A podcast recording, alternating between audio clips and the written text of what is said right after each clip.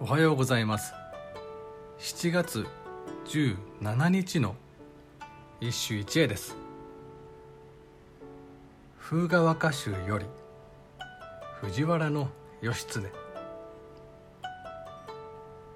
夕立の風に分かれて行く雲に遅れて登る山の葉の月。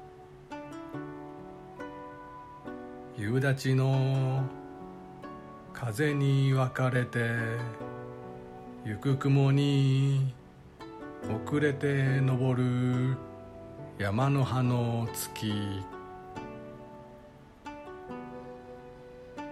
風雅集に取られた義経の写生歌例によって敵役は不要だ。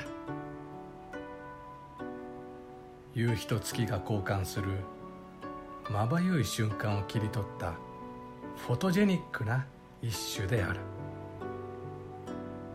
新古今であれば風に分かれる雲や遅れて昇る月といった前景化されたモチーフの裏に必ず別の思想が投げ込まれていたが玉葉風雅の純写生歌にはそれがない。確かに当時は新しい発明であったろうがどうしても物足りなさは残る。特に日没前後の風景はマジックアワーブルーアワーといって素人写真家でもまさに魔法的な芸術写真が撮れてしまう。こんなんでは歌の神秘もつけられぬというものだ。